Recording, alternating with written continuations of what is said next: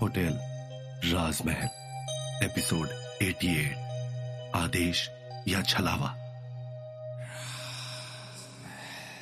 दिलीप की आत्मा ने विशाल की गर्दन पर तलवार रख दी और उसकी गर्दन को उसके शरीर से अलग करने ही वाला था कि तभी दिव्या ज़ोर से चिल्लाते हुए विशाल के पास भागती है। नहीं! विशाल दिव्या ने अपने शरीर की सारी हिम्मत जुटाते हुए विशाल के हाथ से वो तलवार खींचकर नीचे ज़मीन पर फेंक दी। ये देखते ही दिलीप की आत्मा ज़ोर से गुस्से में चिल्लाई और उसने दिव्या को हवा में ऊपर तक उछालकर दूर पटक दिया। दिव्या दर्द में तड़पने लगी और उसे लगा जैसे शायद आज उसका और विशाल का ज़िंदगी का आखिरी दिन है। वहीं दिलीप ने विशाल के शरीर पर काबू करते हुए उसके सिर को दीवार पर ज़ोर से दे मारा। और अगले ही पल, विशाल के सर से खून की धारा बहने लगी और वो दर्द में तड़पता हुआ नीचे ज़मीन पर गिर गया। दिव्या! वहीं कुछ देर बाद विशाल लड़खड़ाते हुए खड़ा हुआ और पास रखी कुर्सी पर बैठ गया। मैं अब अपनी तपस्या को और भी मज़बूत कर दूँगा। अब मैं इस नौजवान लड़के की बलि दूँगा माँ। माँ, मैं इसे तेरे पास भेज रहा हूँ। इसकी बलि स्वीकार कर, माँ।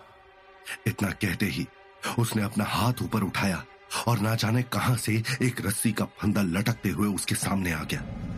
ये सब देखकर दिव्या के रोंगटे खड़े हो गए। वो किसी भी कीमत पर विशाल को मरने नहीं दे सकती। वो तुरंत उठ खड़ी हुई। और विशाल के पास पहुंचकर अपने दोनों हाथों से उसे नीचे उतारने की कोशिश करने लगी। मगर विशाल ने लात मारकर उसे एक तरफ़ धकेल दिया। आज वो ईश्वर भी मुझे मेरी तपस्या पूरी करने से नहीं रोक सकता। तो आखिर तुम तुच्छ इंसान कौन हो? माँ की कृपा सब पर बनी रहे। इतना कहते ही दिलीप ने वो रस्सी का फंदा विशाल के गले में लटका दिया। विशाल! विशाल के अंदर इस वक्त जो दिलीप की आत्मा मौजूद है उसने पूरी तरह से विशाल के वजूद को अपने काबू में कर लिया है जिस वजह से विशाल चाहकर भी कुछ नहीं कर पा रहा। वहीं दिलीप की आत्मा मौत बनकर विशाल के ठीक सामने खड़ी है। दिलीप ने उसे जगह जगह इतने जख्म दिए हैं कि उसका पूरा शरीर खून से नहाया हुआ है। दिव्या ने घबराकर अपनी आँखें बंद कर ली और अपने चेहरे पर अपना हाथ रख लिया। इतनी भी क्या जल्दी है जल्दी है। एक आवाज़ पूरे होटल राजमहल में गूंज उठी। तभी अचानक से पूरे होटल राजमहल में सब कुछ बिल्कुल शांत हो गया। दादाजी के मंत्र उच्चारण के अलावा वहाँ पर किसी पत्ते तक के हिलने की आवाज़ नहीं आ रही। तभी अचानक से सीढ़ियों से किसी के उतरने की ठक ठक आवाज़ आने लगी। दिलीप भी अपनी जगह पर रुक गया और दिव्या भी हैरानी से उस ओर देखने लगी। सीढ़ियों से मल्लिका नीचे उतर कर आ रही है। उसने हाई हील्स पहनी हुई हैं और रेड कलर के ट्रांसपेरेंट गाउन में वो बेहद खूबसूरत लग रही है। उसके चेहरे पर एक शरारती मुस्कान है, जिसे देखकर कोई भी इंसान अपने होश खो बैठे। नीचे उतरते हुए उसने विशाल की तरफ़ देखा, जिसके अंदर दिलीप की आत्मा है, और प्यार से कहा, क्या हुआ विशाल? तुम अभी से अपनी जान क्यों देना चाहते हो? क्या तुम मुझे इसी तरह से अकेले छोड़कर चले जाओगे? उसका सवाल सुनकर दिलीप की आँखें गुस्से से लाल हो उठी और उसने चिल्लाकर कहा, दिलीप हूँ मैं और आज इस विशाल की जान में लेकर रहूँगा तुम जैसी कोई आत्मा मुझे मेरी तपस्या पूरी करने से नहीं रोक सकती। ये सुनते ही मल्लिका के चेहरे के हाव भाव बदलने लगे। उसका मुस्कुराता हुआ चेहरा गुस्से में बदल गया। उसके पूरे चेहरे से चमड़ी का नामो निशान गायब हो गया और जगह जगह से मांस के लोथड़े लटकने लगे। उसकी आँखें पूरी काली हो गई, जैसे उसकी आँखें हो ही नहीं। उसके चेहरे ने एक झटके में भयानक रूप ले लिया। क्या कहा? क्या कहा?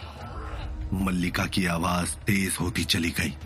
और उसके चीखते ही होटल राजमहल की सारी खिड़कियों के कांच एक ज़ोर की झमाक की आवाज़ के साथ एक झटके में टूट गए। दिव्या को ऐसा लगा जैसे उसके कानों से खून निकल आएगा। इसलिए उसने तुरंत अपने कानों पर हाथ रख लिया। इन सब के बीच दादाजी बिना किसी रुकावट के अपने मंत्रों का उच्चारण करते जा रहे हैं। अचानक से पूरे आसमान में काले बादल छा गए। और तेज़ी से बिजली कड़कने की आवाज़ आने लगी। पूरे होटल में गहरा, काला, स्याह अंधेरा छा गया और सिर्फ़ बिजली के कड़कने की रोशनी अंदर आने लगी। मल्लिका गुस्से से गरजती हुई सीढ़ियों से उतरती हुई नीचे आने लगी। उस रोशनी में उसके आसपास ढेर सारे लोग नज़र आ रहे हैं। मगर उस रोशनी के गायब होते ही वो लोग भी अपने आप गायब हो जाते हैं। मल्लिका की सांसों की आवाज़ पूरे होटल राजमहल में गूंज रही है। और तभी होटल की दीवारों से किसी के दर्द में रोने और बिलखने की आवाज़ आने लगती है। दिव्या हैरानी से अपने आसपास देख रही है, मगर उसे कोई नज़र नहीं आ रहा। मल्लिका की नज़रें सिर्फ़ और सिर्फ़ विशाल पर टिकी है, जिसके अंदर दिलीप की आत्मा घुसी हुई है। दिव्या को समझ में नहीं आ रहा कि मल्लिका क्या करने की कोशिश कर रही है। क्या कहा तुमने? मैं तुम्हें नहीं रोक सकती। मेरे ही होटल में आकर मुझे ही नीचे दिखाने का अंजाम क्या होता है अब मैं तुम्हें बताऊँगी।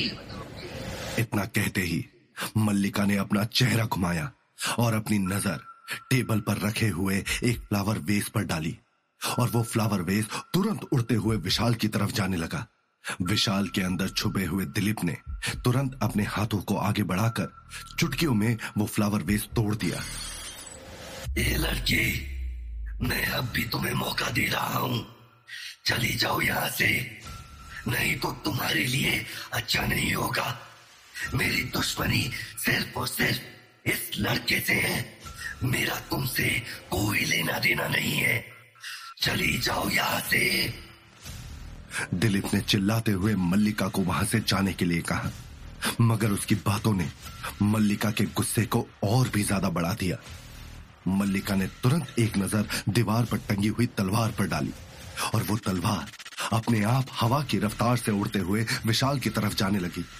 मगर इससे पहले कि वो विशाल को छू पाती दिव्या की चीखती हुई आवाज़ मल्लिका के कानों में पड़ी। नहीं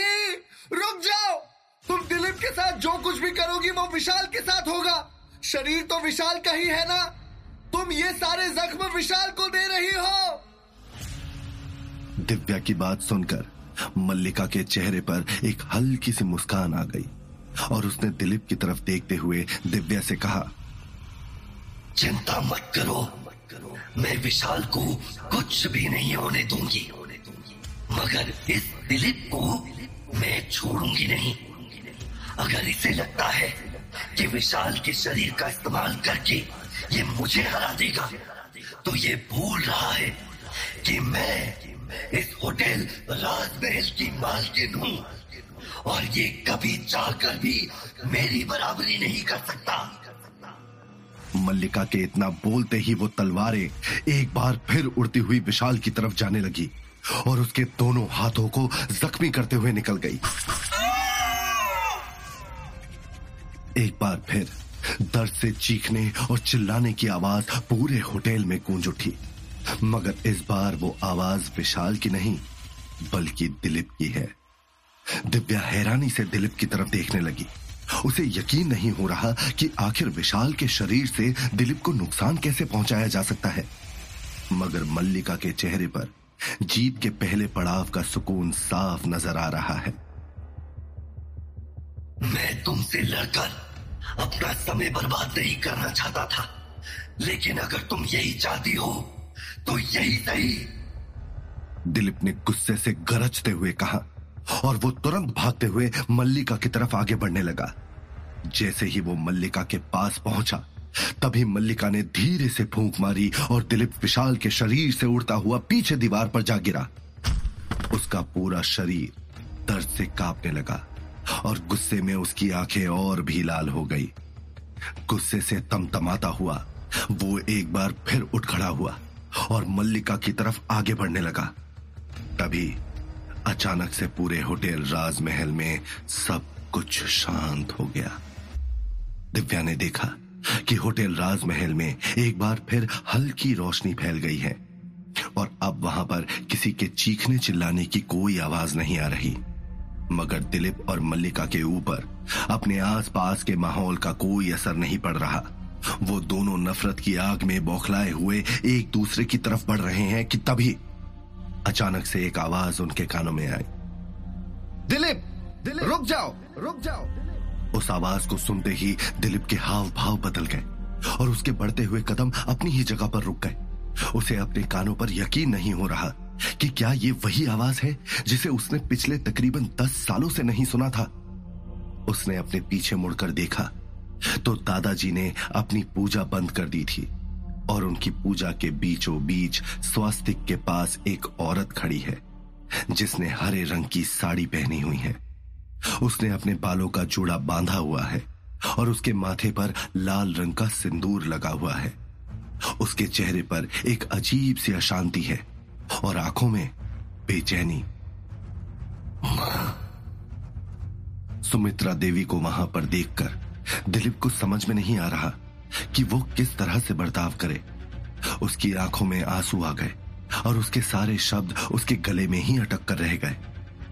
ये सब ये सब तुम क्या कर रहे हो दिलीप कर रहे हो, दिलीप? सुमित्रा देवी ने आराम से दिलीप से कहा। अपनी माँ की आवाज़ सुनकर दिलीप ने तुरंत विशाल के शरीर को छोड़ दिया। और वो शरीर से अलग होकर खड़ा हो गया। वो अभी भी हैरान आँखों से अपनी माँ की तरफ़ ही देख रहा है। वहीं दूसरी तरफ़ जैसे ही दिलीप ने विशाल के शरीर को छोड़ा विशाल बेजान हालत में नीचे ज़मीन पर गिर गया। ऐसा लग रहा है जैसे उसके शरीर में जान ही ना बची हो। विशाल! विशाल को इस हालत में देखकर दिव्या तुरंत उसके पास पहुँच गई। उसने विशाल को उसके कंधों से सहारा देते हुए नीचे ज़मीन पर बैठाया। माँ, आप आ गई माँ। आखिर आप मेरी तपस्या से प्रसन्न हो ही गई माँ। आखिर आपने अपने बेटे से मिलने का फैसला किया माँ। मुझे पता था कि आप अपने बेटे से ज़्यादा दिन तक दूर नहीं रह पाएँगी। मैं जानता था कि आप मेरे पास ज़रूर आएँगी। आज दिलीप के चेहरे पर एक सुकून है और उसके होठों पर मुस्कान। तभी अचानक से वहाँ पर तोमर परिवार के बाकी लोग भी आ गए। वो सब लोग बेबस आँखों से सुमित्रा देवी की तरफ़ देख रहे हैं, मगर किसी की भी कुछ बोलने की हिम्मत नहीं हो रही। अनुराधा अनुराधा देखो, मैं कहा करता था ना कि माँ हमसे बहुत प्यार करती है, वो हमसे ज़्यादा देर तक दूर नहीं रह पाएँगी। देखो अनुराधा, माँ आ गई, और तुम सब लोग भी देख लो। माँ ने हमारी तपस्या को स्वीकार कर लिया। उसने घर के सब लोगों से कहा मगर किसी ने भी उसकी बात का कोई जवाब नहीं दिया। कैसी तपस्या दिलित तपस्या दिलित किस तपस्या की बात कर रहे हो तुम? कर रहे हो तुम? मैंने तुमसे कौन सी तपस्या करने के लिए कहा था? के लिए कहा था? सुमित्रा देवी ने दिलीप की तरफ़ देखकर उससे सवाल पूछा। माँ वो हमारी दिलीप ने कुछ बोलने की कोशिश की। मगर इससे पहले कि वो अपनी बात पूरी कर पाता सुमित्रा देवी ने आगे कहा मैंने तुम्हें कोई तपस्या करने के लिए नहीं बोला था दिलीप। बोला था मैंने तुम्हें कोई आदेश नहीं दिया था। नहीं दिया था। ये सब तुम्हारे मन का वहम था और कुछ नहीं। और कुछ नहीं। अपनी माँ की बात सुनकर दिलीप को अपने कानों पर यकीन ही नहीं हो रहा। उसे यकीन नहीं हो रहा कि ये सब कुछ उसकी माँ कह रही है। माँ? ये सब आप क्या कह रही हैं? आप ही तो रोज मुझे आदेश देकर घर के सब लोगों को रहन सहन सिखाया करती थी। आप ही के आशीर्वाद से तो मोनिका का इतने अच्छे घर में रिश्ता हुआ। आपके ही आशीर्वाद से तो हमारा काम और बच्चों की पढ़ाई भी इतनी अच्छी तरह से चल रही थी। दिलीप ने अपनी माँ को समझाने की कोशिश की। कौन सा रिश्ता? कौन सा रिश्ता? कौन सी पढ़ाई? कौन सी पढ़ाई? मेरी मृत्यु के बाद मैंने कभी अपने घर के किसी भी इंसान से कोई ताल्लुक नहीं रखा। ताल्लुक नहीं रखा। मैंने कभी तुम्हारे द्वारा किसी को कोई आदेश नहीं दिया। आदेश नहीं दिया। तुम घर के सबसे छोटे और लाडले बेटे थे। और यही वजह थी कि मेरा तुमसे लगाव भी सबसे ज़्यादा था। सबसे ज़्यादा इसीलिए मेरे जाने का दुख भी तुम्हें ही सबसे ज़्यादा था। सबसे ज़्यादा मेरे जाने के दुख ने तुम्हें इतना लाचार और बेबस बना दिया कि तुम्हारे दिमाग ने अपनी मन गढ़ंत कहानियाँ बनानी शुरू कर दी। शुरू कर दी सुमित्रा देवी ने दिलीप की तरफ़ देखकर कहा, अब अब, लेकिन माँ ऐसा कैसे हो सकता है माँ? दिलीप की आँखों में इस वक्त आँसू है।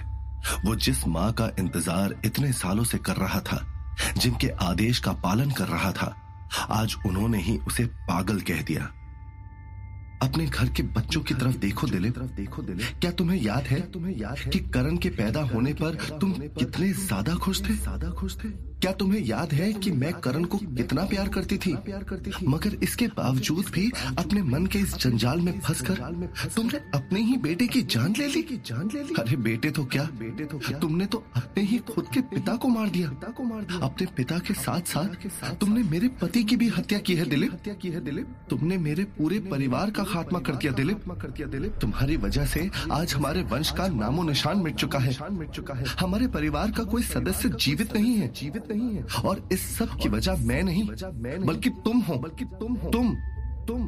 और आज इतने साल बीत जाने के बाद जब ये सब लोग अपनी मुक्ति चाहते हैं चाहते हैं तो तुम इनमें से किसी को मुक्ति भी नहीं दिलाना चाहते। दिलाना चाहते आखिर ये कैसी तपस्या हुई, जिसमें एक इंसान जीते जी ही नहीं, बल्कि मरने के बाद भी तड़पता रहे? तड़पता रहे तो क्या होगा इस कहानी में आगे? क्या अपनी माँ की इन बातों से दिलीप को अपनी गलतियों का एहसास हो जाएगा?